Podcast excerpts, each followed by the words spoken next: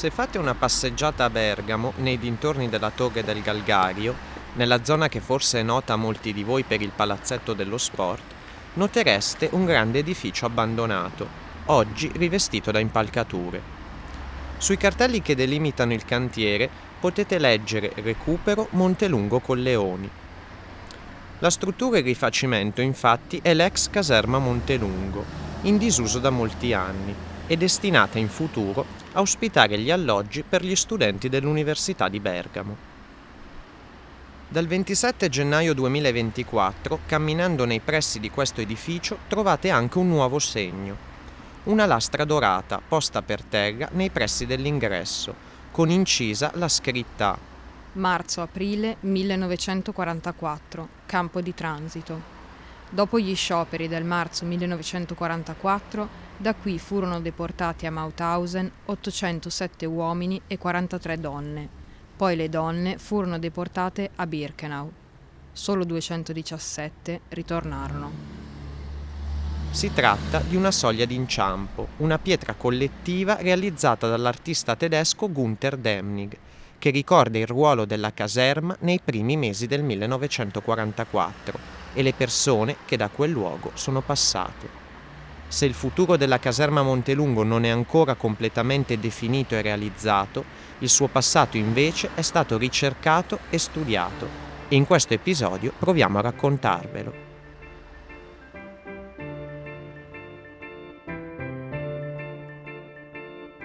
Aneddoti è il podcast che raccoglie le storie dei deportati italiani nei campi nazisti, di chi venne perseguitato per ragioni politiche, razziali o militari. Io sono Leonardo Zanchi. E io sono Andrea Gio. Insieme vi condurremo nel racconto. Questo è un episodio speciale. Per la prima volta non vi raccontiamo la storia di una sola persona, ma di un luogo e delle vicende che lo hanno attraversato. Al nostro fianco ci saranno le voci dei testimoni diretti, ma anche quelle dei familiari dei deportati che non hanno fatto ritorno e degli studiosi che hanno fatto ricerca su quanto accaduto loro. Nel corso del racconto sentirete anche la voce degli studenti della classe terza P del liceo scientifico Filippo Lussana di Bergamo, che insieme a noi hanno riflettuto sul significato di quanto è avvenuto nella caserma Montelungo. Aneddoti vuole essere un filo che unisce passato e presente, per riscoprire la memoria della nostra comunità e per esserne parte consapevole. Il progetto è promosso dal Comune di Bergamo e rientra nelle attività proposte dall'assessorato alla cultura in occasione del Giorno della Memoria 2024.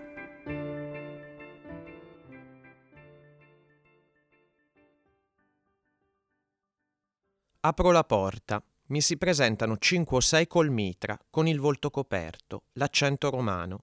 Mi dicono, si vesta e venga con noi. Mia moglie ha letto che piange. Quando lui è stato arrestato in casa, era notte, io dormivo. Sono andata a letto la sera con il papà in casa, mi sono svegliata l'indomani mattina e il papà non c'era più. Usciamo adesso da San Vittore, per destinazione ignota. Firmato Ines. Della caserma Montelungo di Bergamo per molto tempo non si è saputo nulla. Il suo ruolo e le vicende attorno a essa emergono grazie al lavoro di una persona, la cui famiglia è stata direttamente coinvolta nei fatti. Si tratta di Giuseppe Valota, che, raggiunta la pensione a metà degli anni 90, comincia a fare ricerca sui deportati di Sesto San Giovanni, la sua città. Giuseppe, noto a tutti come Peppino, si impegna a tempo pieno all'interno della sezione dell'ANED, Associazione Nazionale Ex Deportati di Sesto e Monza, di cui negli anni successivi diventerà presidente. Peppino è figlio di Guido Valota, deportato politico a Mauthausen, a cui ricorderete abbiamo dedicato il secondo episodio di Aneddoti. In lui convivono dunque due anime. Quella del figlio, che a distanza di anni vuole sapere chiaramente cosa è successo a quel padre che non ha fatto ritorno dal lager, e quella del ricercatore, che sa bene che la vicenda del singolo coincide con la vicenda di tanti e che in questo dialogo fra la memoria personale e la grande storia germoglia il seme della memoria collettiva. In ogni esperienza di deportazione che riesce a ricostruire, Peppino ritrova un po' della storia di suo padre e questa attenzione lo porta a rintracciare altri familiari come lui, a fare ricerca anche sui loro cari e a dare un ordine a fatti che per troppo tempo, per il dolore e le responsabilità che richiamano, sono stati in qualche modo messi da parte, per non dire rimossi. Grazie al suo lavoro, la deportazione politica dall'area industriale di Milano torna all'attenzione del presente. Però io a più di una persona, ma decine e decine, ma dammi retta, prima di me è venuto qualcuno a chiederti la tua storia. Tutti indistintamente mi hanno detto, tu Valota sei il primo. Si comincia da metà degli anni 90 e si arriva ai primi anni 2000. Le piccole storie personali, raccolte e indagate da Valota, apparentemente sacrificabili nell'economia della grande storia, sono l'elemento che permette agli studenti di oggi di riflettere sul passato, senza fermarsi sulla superficie degli eventi. Ivan Locke, studente del liceo Lussana, ci ha detto che penso che sia importante parlare delle esperienze singoli, dei singoli individui, anche perché a scuola non affrontiamo questo argomento. Per esempio sui libri di storia, comunque durante il giorno della memoria, parliamo di numeri, di eventi, di date e non delle storie singole.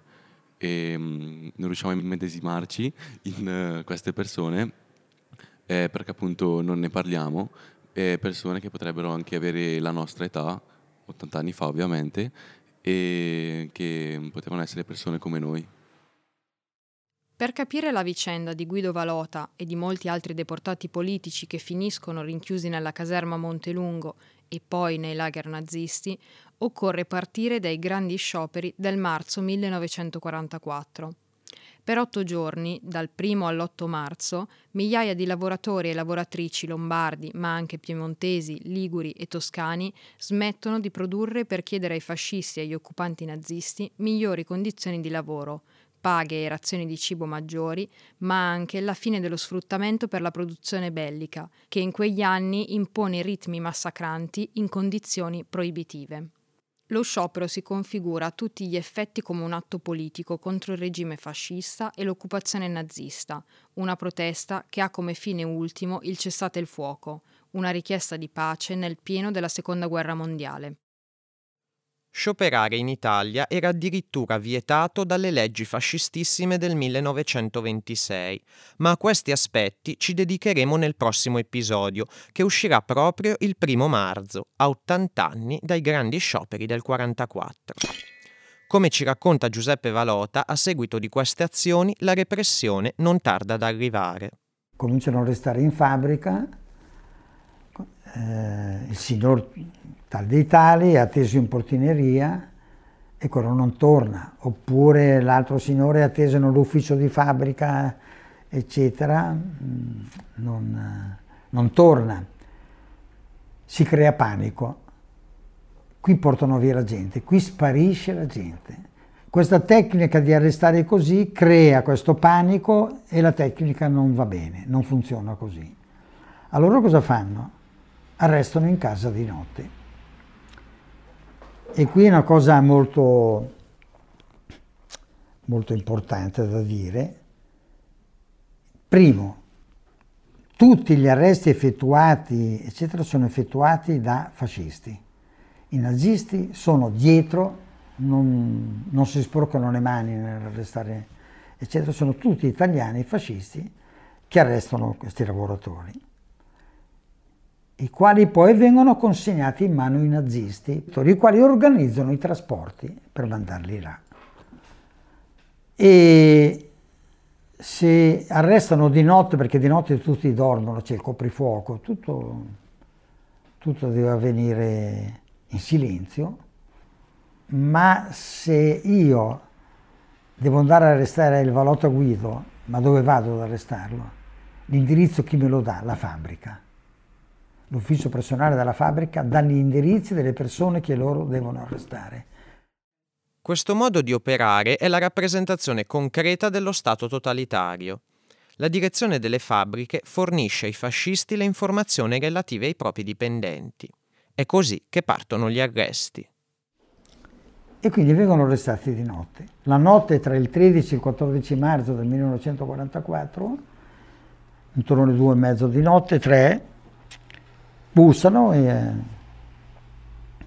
arrestano mio padre. Sono venuti di notte, hanno bussato alla porta. Lui sapeva che sarebbe successo così, però non voleva assolutamente scappare perché pensava che se fosse scappato lui avrebbero preso mia mamma, e quindi ha chiesto a mamma di aprire la porta. Sono entrati questi ragazzotti giovanissimi, tutti giovanissimi. Uno di questi si è seduto sul tavolo.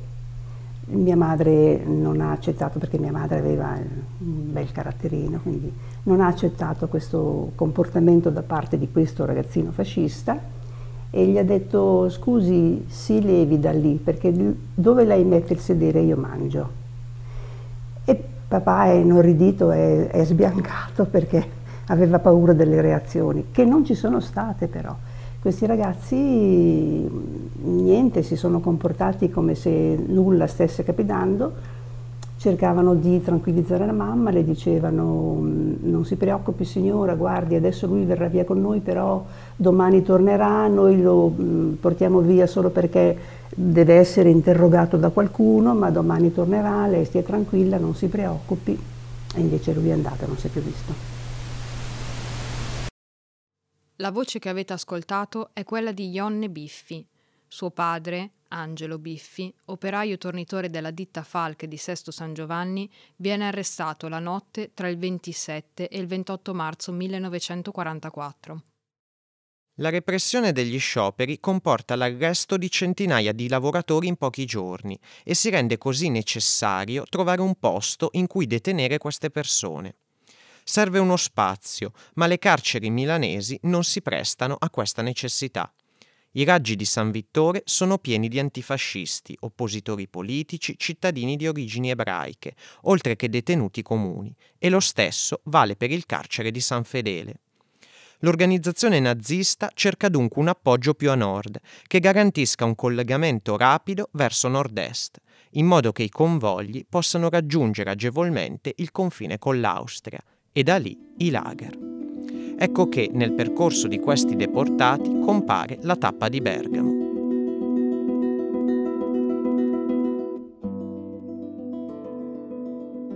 Bergamo diventa, secondo me, un nodo non soltanto con la caserma Montelungo, ma anche con la Sant'Agata, col carcere di Sant'Agata, perché lì sono passati parecchi poi che sono stati deportati. Quindi, come dire, Bergamo è diventato la valvola di sfogo forse della costruzione verso Verona dei trasporti. Laura Tagliabue, che avete appena ascoltato, è un'insegnante in pensione che ha conosciuto l'ANED di Sesto San Giovanni e Monza attraverso un viaggio della memoria nei lager fatto con i suoi studenti. Laura ha continuato a collaborare con l'associazione facendo ricerca sui deportati della caserma Montelungo, che allora si chiamava caserma Umberto I, e che diventa così un campo di transito. Cos'è un campo di transito? Un campo come quelli di Fossoli e di Bolzano e pochi altri, in cui si entra cittadini e cittadine e si esce numeri da deportare. Quindi un luogo che ha legato direttamente la nostra città all'universo concentrazionario. Questa è la voce di Elisabetta Ruffini, direttrice dell'Istituto Bergamasco per la storia della Resistenza e dell'età contemporanea. Allora, chi poteva esserci nella caserma? Grosso punto di domanda. Noi sappiamo che nell'accavallarsi di competenze e di polizie diverse proprio del Reich, dal 23 gennaio 1944 l'SS Tensfeld è nominato da Karl Wolff capo della polizia dell'Italia nord-occidentale, vale a dire per la Lombardia, il Piemonte e la Liguria. Questo è molto importante per la caserma perché sono gli stessi luoghi dello sciopero. La sua sede è Monza, che diventa coordinamento di tutte le azioni antipartigiane del nord-ovest. La sua giurisdizione si esercita anche sui vari comandi periferici, quindi anche su quel comando SS guidato da Fritz Langer qui a Bergamo.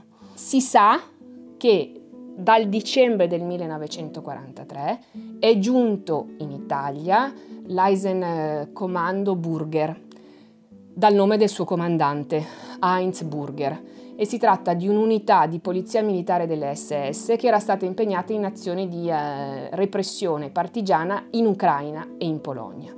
Il suo quartiere generale è posto a Varese, ma due compagnie sono di stanza a Lecco e a Bergamo. Non sappiamo se alla caserma Umberto I, possiamo ipotizzarlo.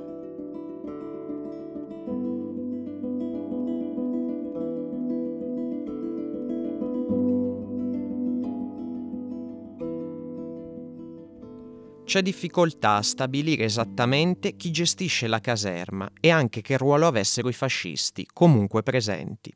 È però chiaro che l'organizzazione dei prigionieri è in mano ai nazisti.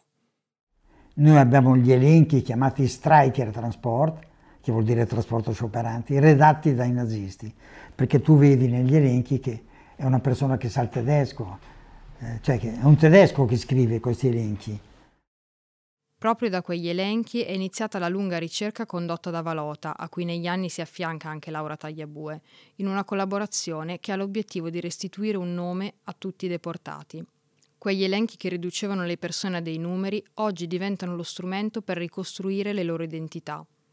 In merito a questo, Fedua Serbuti, studentessa del liceo Lussana, riflette sul fatto che è un particolare importante ricordare il nome delle vittime, perché anche due, informazioni che possono sembrare piccole rendono tutta la faccenda più concreta, e soprattutto nominare delle persone che sono persone comuni e non le solite personalità note, che comunque sono importanti, però ha un impatto diverso, e anche il non parlare di masse di persone, quindi di numeri che vengono citati anche velocemente, quindi non rimangono nella memoria.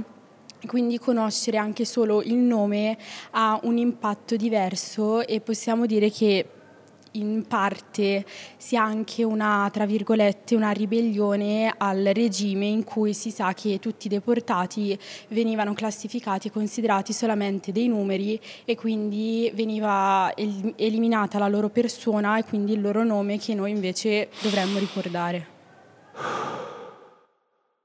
Torniamo al marzo 1944 ed entriamo nella caserma attraverso le parole di Ines Gerosa, operaia della quinta sezione dello stabilimento Breda di Sesto San Giovanni.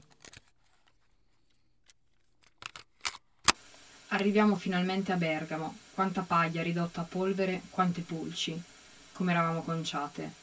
Di fronte a noi e ai nostri finestroni c'era una famiglia che viveva in una casa di fronte, a cui facevamo dei segni per fargli capire che noi buttavamo dei messaggi giù sotto e lui avrebbe dovuto raccoglierli. C'era una casa che era al di là della strada, ma non era una strada normale larga, ma stretta, era quasi un viottolo. Tutte le volte che c'erano, ad esempio, delle novità, scrivevamo un biglietto, lo rotolavamo sopra qualcosa di pesante, lo legavamo in qualche modo, poi facevamo dei segni a quel signore e buttavamo il biglietto. Lui, facendo finta di niente, scendeva a prenderlo e poi lo faceva pervenire a casa nostra. Hanno incominciato ad arrivare i parenti. La stretta via di cui parla è vicolo San Giovanni, che corre lungo un fianco della caserma Montelungo, separandola dalle case di rimpetto. Questo vicolo ha un ruolo fondamentale. Proprio perché a ridosso delle abitazioni di fronte, rende possibile un contatto fra i prigionieri della caserma e gli abitanti di Bergamo. Quella solidarietà di alcuni bergamaschi, che corrono un rischio per raccogliere e spedire i messaggi, non è stata dimenticata. Quei bigliettini, ricavati dalla carta igienica, dalle cartine delle sigarette e dalle poche cose che i detenuti avevano a disposizione, e poi gettati dai finestroni, sono rimasti come segni di umanità, di affetto e vicinanza in mezzo al dolore della separazione. Conservati ancora oggi dalle famiglie e da archivi come quello dell'ANED di Sesto San Giovanni e Monza, restano come fragili tracce di quel passaggio da Bergamo e spesso testimoniano l'ultimo contatto fra i deportati e i propri cari. Per favore, spedire questo biglietto alla signora Radaelli Emma, via Ariosto 1, Monza. Cara moglie, mi trovo a Bergamo, presso la caserma Umberto I. Guarda se puoi mandare Luigi qua, a Bergamo, con la valigetta contenente sapone, asciugatoi e da mangiare. Pettine, soldi, calze, fazzoletti e basta, non di più. Emma, ti raccomando i bambini. Venire subito perché siamo prossima partenza. Biglietto scritto in data ignota da Giuseppe Radaelli, manovale gruista alla Breda. Carissima mia Dina, vengo da te con queste poche righe. Per prima ringraziarti la tua passione che porti per me. Ma Dina, io ti raccomando solo la tua salute e dei cari bambini.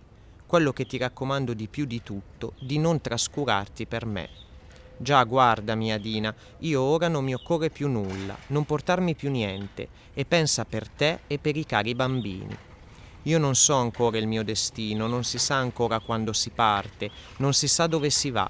Così ti saluto e ti bacio, unita ai tuoi cari bambini. Biglietto scritto il 4 aprile 1944 da Attilio Barichella, aggiustatore della ditta Falck, conservato dall'archivio di ANED Sesto San Giovanni a Monza. Nessuno degli autori dei biglietti che vi abbiamo letto è sopravvissuto alla deportazione. Nessuno si preoccupava di indicare che erano stati spostati. Quindi la scoperta della caserma Montelungo l'hanno fatta prima di tutto le vedove, quelle che saranno poi le vedove. E hanno raccontato di essere andate più volte, spesso anche dopo il lavoro, se lavoravano. Sono pochi i familiari che vengono fatti accedere nella caserma. Se questo avviene, è sempre sotto il controllo vigile dei sorveglianti e per un lasso di tempo estremamente limitato. La mia sorella è venuta, però non poteva portarmi roba da mangiare, capisci? È venuta un giorno, ma non poteva star lì a parlare, capisci? E la mia sorella anche il dentifricio aveva messo. Questa è la voce di Ines Figini. Ines è una lavoratrice dell'industria tessile Ticosa di Como e racconta così di un breve incontro con la sorella all'interno della caserma. Spesso le mogli vengono lasciate fuori e si concede l'ingresso soltanto ai bambini. Questo è probabilmente dovuto al fatto che i nazisti temono un possibile passaggio di informazioni fra persone adulte, cosa che invece non può verificarsi con i più piccoli. All'interno della caserma, Ione Biffi, una delle voci che vi abbiamo fatto ascoltare all'inizio dell'episodio, allora bambina di poco più di 4 anni, incontra suo padre. Sono andata lì, siamo arrivati davanti alla porta della caserma, lì c'erano 2 nazisti con la divisa, uno dei 2 mi ha preso in braccio e mi ha portato su, dove era mio padre. Ecco, io di quel momento ricordo davvero tutto perché, per esempio, devo avergli posato la mano sulla spalla e mi ricordo anche il ruvido del tessuto della giacca. Poi mi ricordo che lui mi ha portato. Siamo saliti, io quante volte avrei voluto entrare in quella caserma per vedere. C'era questo grande ingresso, c'era questa scala semicircolare che andava su e c'era questo corridoio lungo che si apriva alla fine della scala e ai lati del corridoio c'erano le porte di questi localoni e in un locale c'era mio padre, quindi il tedesco mi ha portato in braccio fin da mio padre.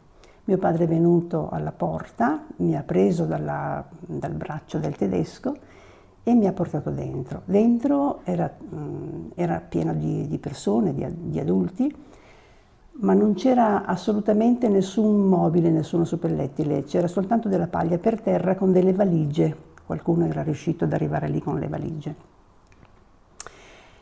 E lui mi ha preso in braccio, mi ha portato alla finestra da dove abbiamo visto la mamma che era giù e da lì abbiamo salutato. Lui mi ha detto fai la brava e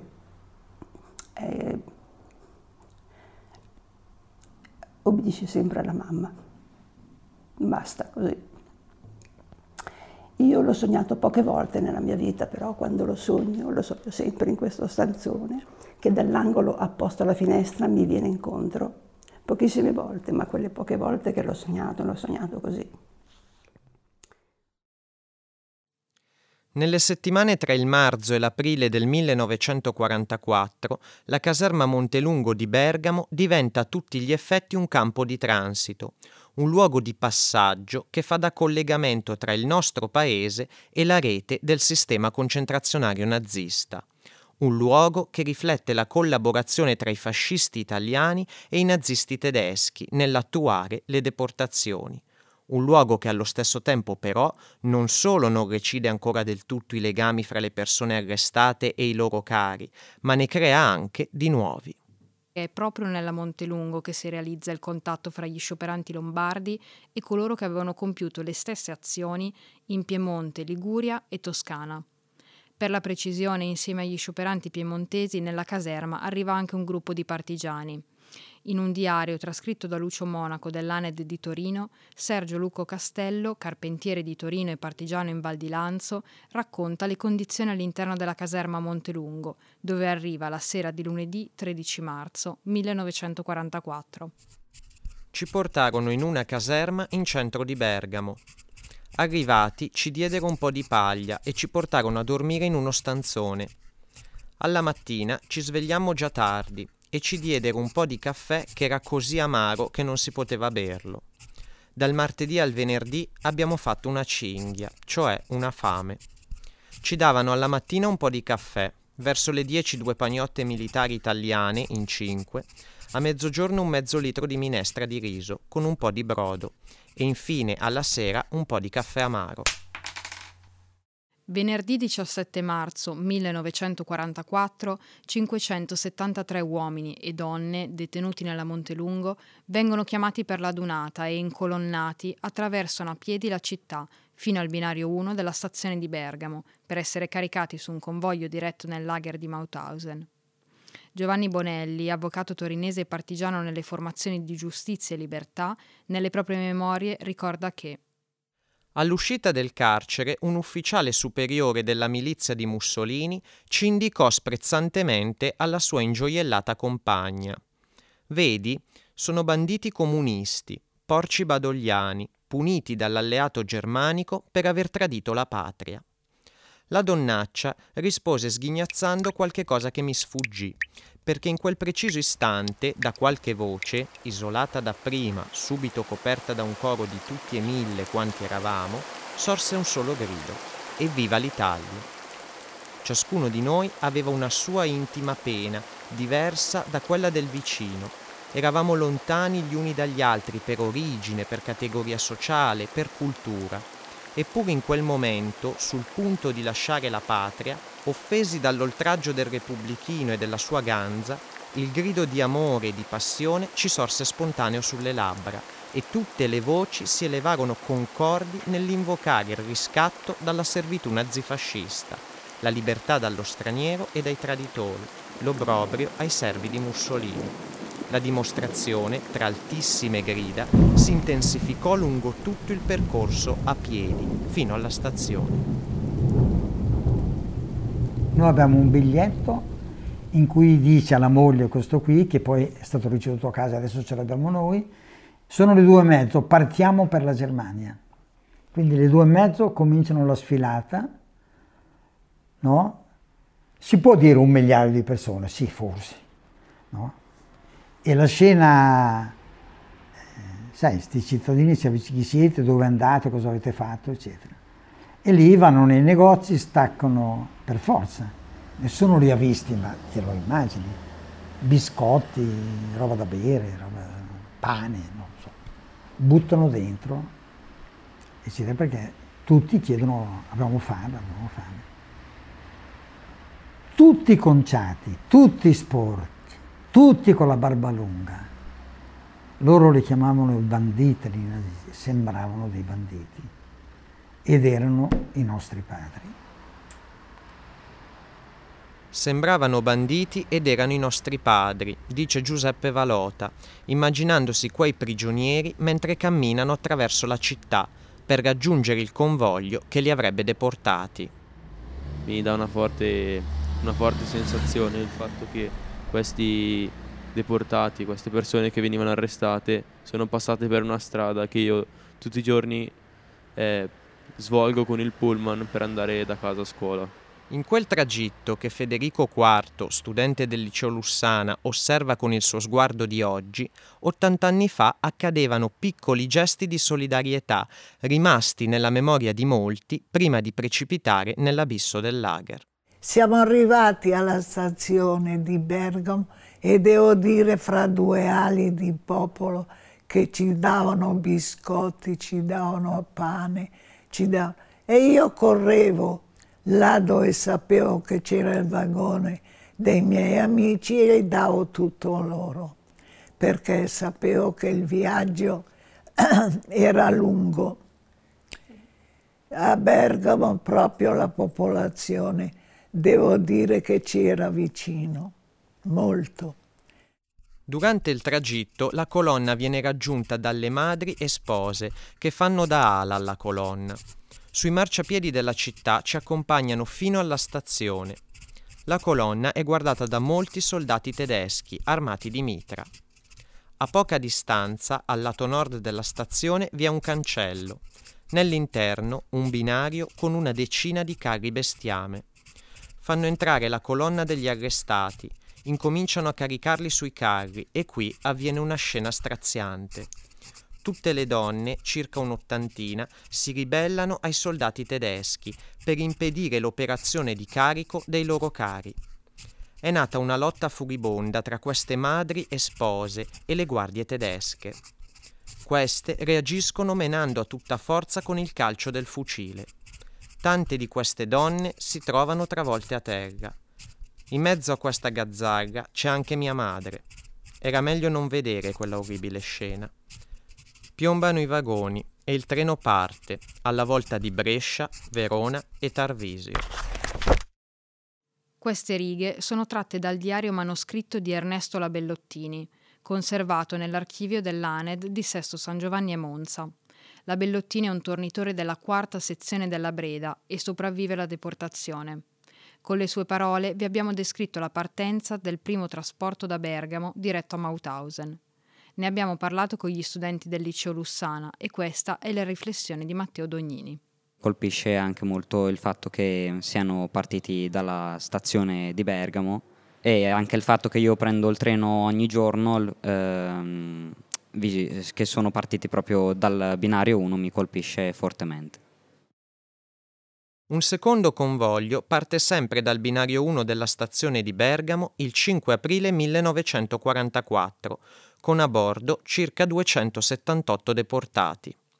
Il trasferimento dalla Montelungo alla stazione questa volta viene organizzato attraverso camionette e altri mezzi, onde evitare intralci lungo il percorso e manifestazioni di solidarietà che possono risultare problematiche da arginare per i nazisti. In questo modo gli 850 deportati passati dalla Montelungo giungono a Mauthausen. Gli uomini verranno smistati nei sottocampi di questo lager e saranno destinati prevalentemente a Gusen. Le donne verranno invece trasferite a Vienna per essere caricate su un convoglio diretto ad Auschwitz-Birkenau. All'arrivo nei lager tutte queste persone ricevono il triangolo rosso e sono classificate come deportati politici, cioè oppositori del nazifascismo. La giornata della memoria non serve solo a commemorare le innumerevoli vittime uccise crudelmente, ma serve a ricordare che ogni giorno esistono tante più o meno piccole discriminazioni verso chi sembra diverso da noi. Dice Alessandra Biati, studentessa del liceo Lussana. Vi abbiamo condotti per mano a scoprire la figura forse più importante che ha fatto la ricerca sulla Montelungo, Giuseppe Valota, mancato alcuni anni fa. Grazie al suo lavoro sono emerse le vicende delle donne e degli uomini che sono passati da questo luogo. Viene da chiedersi allora perché a Bergamo fino a poco tempo fa questi fatti non erano conosciuti? Abbiamo provato a parlarne con Elisabetta Ruffini, direttrice dell'ISREC Bergamo, Istituto Bergamasco per la Storia della Resistenza e dell'Età Contemporanea. Allora, io partirei da una considerazione personale. Chi studiava la deportazione sapeva della caserma. A me è capitato, per esempio, di incontrarla mentre studiavo la deportazione a Torino, dialogando con il presidente dell'ANED, Ferruccio Maruffi. Raffaele Maruffi, detto Ferruccio, è un agente di commercio torinese catturato come partigiano in Val di Lanzo. Era così vago il ricordo di Ferruccio che io avevo stabilito che quella caserma Umberto I, così la chiamano chi è partito, e non Montelungo, fosse un'altra. Probabilmente questa idea che la caserma fosse stata un luogo importante per la deportazione c'era, ma mai veramente approfondito. La logica del campo di transito è una logica che nelle testimonianze si perde, perché in fondo dopo l'arresto, che avviene sempre in maniera brutale, di chi deve essere deportato e prima del viaggio e poi dell'esperienza del lager, il campo di transito è un momento di pausa, un momento che nei ricordi non si incide, perché in fondo è una parentesi di attesa. Sappiamo tutti benissimo cosa vuol dire l'attesa e l'angoscia che provoca l'attesa, ma certo è un ricordo che scivola sullo sfondo quando poi hai da raccontare la violenza che hai subito a partire dal viaggio, per poi non parlare di quella che hai subito nel campo. Credo che sia stata l'ANED di Bergamo che a un certo punto nell'organizzazione delle cerimonie del 27 gennaio ha chiesto di porre al centro la questione della caserma. Quei 2 anni in cui Bergamo ha dedicato alla caserma Montelungo il 27 gennaio penso che siano stati un po' una svolta per 2 motivi.